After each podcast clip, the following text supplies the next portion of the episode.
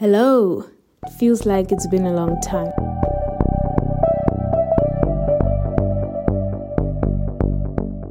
I recently saw a couple of articles talking about artificial intelligence nudifier apps.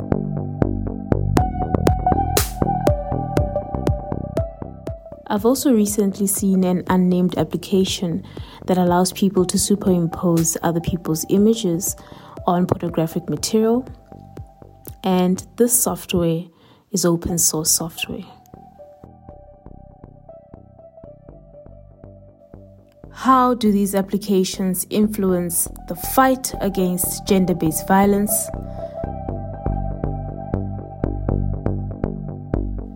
Can we hold creators of such software liable in South African law?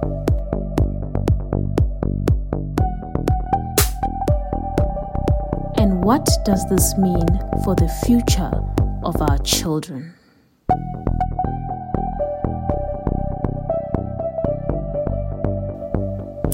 So, tune in for the next episode of Image Rights by N. Mashinini.